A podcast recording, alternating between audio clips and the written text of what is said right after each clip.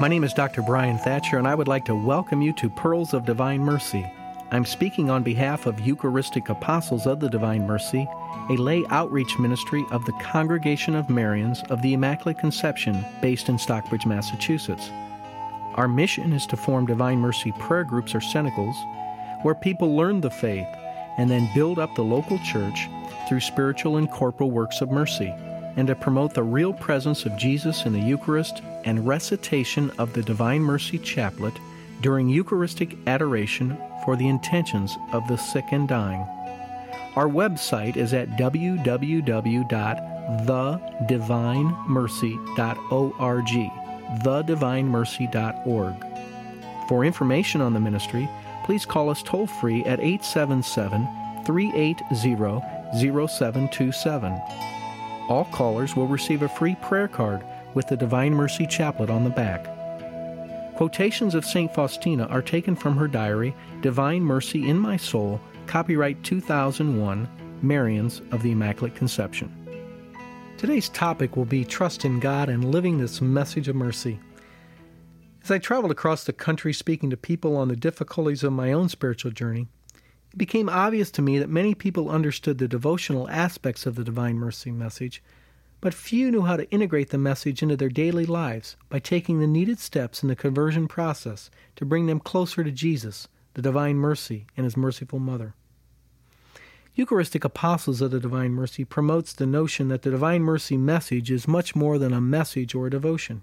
It is a way of life. We must live this message of mercy. I want to talk to you about trust today, for this is the virtue that is the foundation of those desiring to live the message of mercy.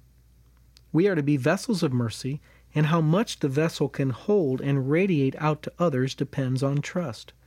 Trust requires a conversion of the heart and is the basis of our Lord's message. In Ezekiel 36, we read, A new heart I will give you, and a new spirit I will put within you, and I will take out of your flesh the heart of stone and give you a heart of flesh. Trust in God requires a relationship with God. Some of us did not have a healthy relationship with our parents, who were supposed to nurture and support us, and as adults we find it difficult to trust. As Christians, we know that Jesus Christ is the way, the truth, and the life. We read in Philippians 2 Therefore, God has highly exalted him and bestowed on him the name that is above every name, that at the name of Jesus every knee should bow in heaven and on earth and under the earth, and every tongue confess that Jesus is Lord to the glory of God the Father. Trust in God requires humility, as the proud and successful person feels that his material wealth and accomplishments come from his own efforts.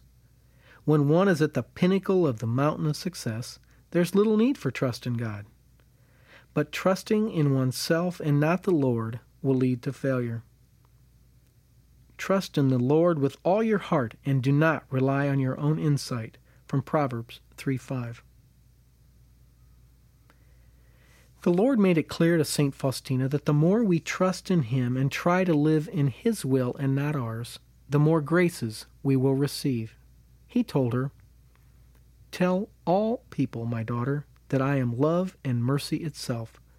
When a soul approaches me with trust, I fill it with such an abundance of graces that it cannot contain them within itself, but radiates them to other souls.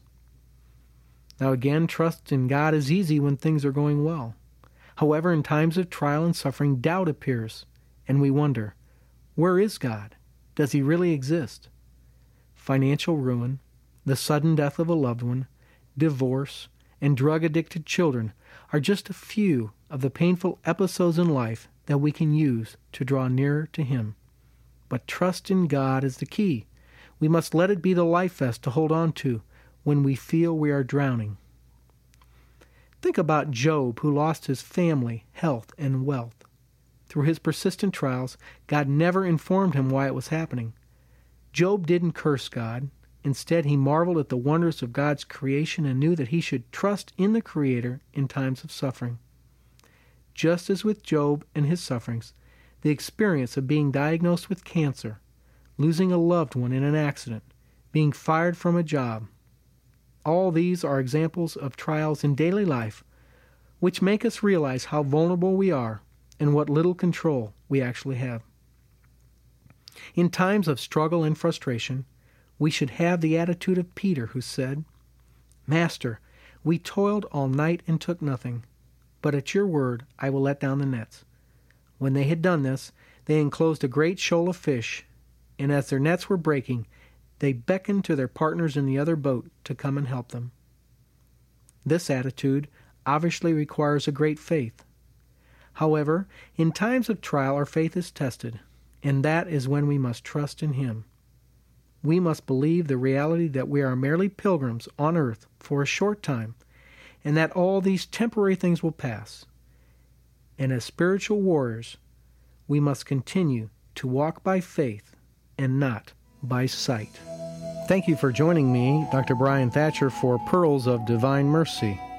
If you would like to know more about our efforts to form Divine Mercy prayer groups or cenacles, and to promote recitation of the Divine Mercy Chaplet during Eucharistic adoration for the sick and the dying, please call our ministry toll free at 1 877 380 0727 or look at our website at www.thedivinemercy.org.